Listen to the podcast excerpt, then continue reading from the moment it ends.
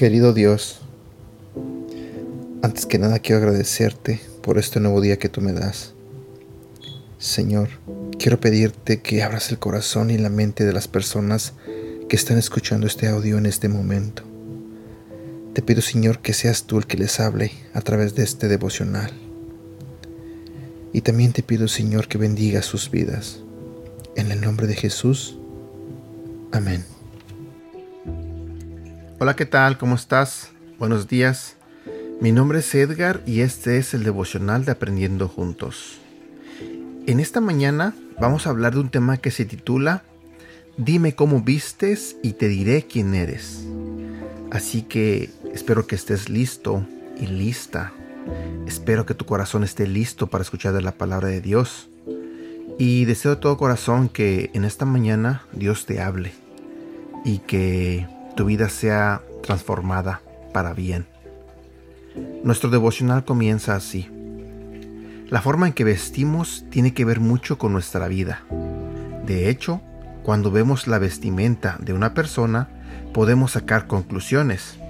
Por ejemplo, un hombre con kipá y túnicas nos hace pensar inmediatamente en una religión, una nacionalidad, una cultura, una manera de vivir. De igual manera, una mujer con un atuendo que cubre su cara y solo permite ver sus ojos. Chicos vestidos de negro, con hebillas en toda su ropa y peinados extravagantes y elevados. Nos hace pensar inmediatamente en qué música escuchan y expresan. Son del movimiento punk. Un hombre con camisa ajustada y muchos músculos nos hace pensar que es fisicoculturista hombres y mujeres con atuendos estampados y coloridos, anchos con cuellos muy grandes en las camisas de los hombres. Nos lleva a pensar, oh, estos se creen hippies, se quedaron en los años 60. Un hombre con camisa a cuadros y sombrero tejano nos hace pensar en un vaquero. Una persona cubierta de cobijas sucias y descalzo, deambulando por la calle, nos lleva a la conclusión de que es alguien desamparado. Una mujer muy elegante, con un largo vestido negro y accesorios brillantes, nos hace pensar que va a una fiesta y no al trabajo. Dos hombres con chaquetas muy gruesas, guantes, bufandas y gorros de lana, zapatos de escalar, nos permite saber cuál es su deporte. Cinco hombres con trajes de charro e instrumentos no van a una fiesta pop, son mariachis. Precisamente de esto queremos hablar, de nuestras vestiduras. Tenemos que despojarnos del viejo hombre y estar revestidos del nuevo. La primera recomendación que el apóstol Pablo hace a los colosenses en cuanto a este tema es, no se mientan los unos a los otros. Es algo que se debe practicar con dedicación.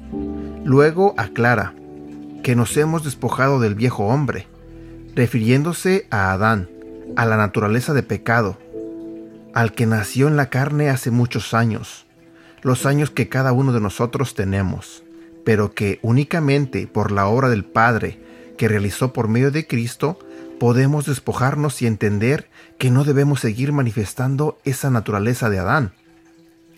La escritura compara la naturaleza de Adán con un ropaje, con una vestimenta sucia, olorosa y andrajosa es como un vestido viejo, con agujeros por todos lados, y nada agradable a los ojos.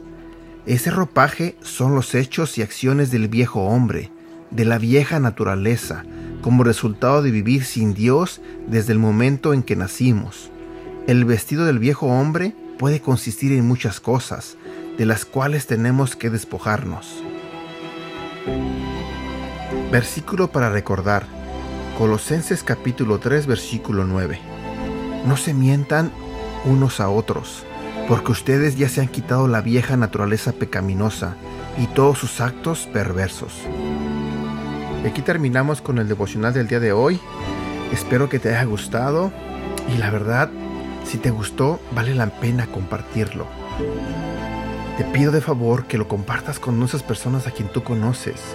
Mira, si somos capaces de compartir chistes en redes sociales, videos chistosos, cosas que vemos, ¿no crees que si compartes este devocional será algo bueno para aquella persona que lo reciba? Bueno, te hago la invitación y tú decides. Gracias, que tengas un bonito día y que Dios te bendiga.